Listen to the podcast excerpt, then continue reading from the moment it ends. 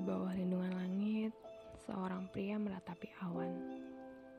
Bingung, resah, semua rasa bercampur dalam lara. Ia mencermati awan dari setiap gerak-gerik yang dilakukannya. Bergerak berputar, senang, dan sedih. Kemudian marah. Sang pria hanya bisa tabah di bawah laungan langit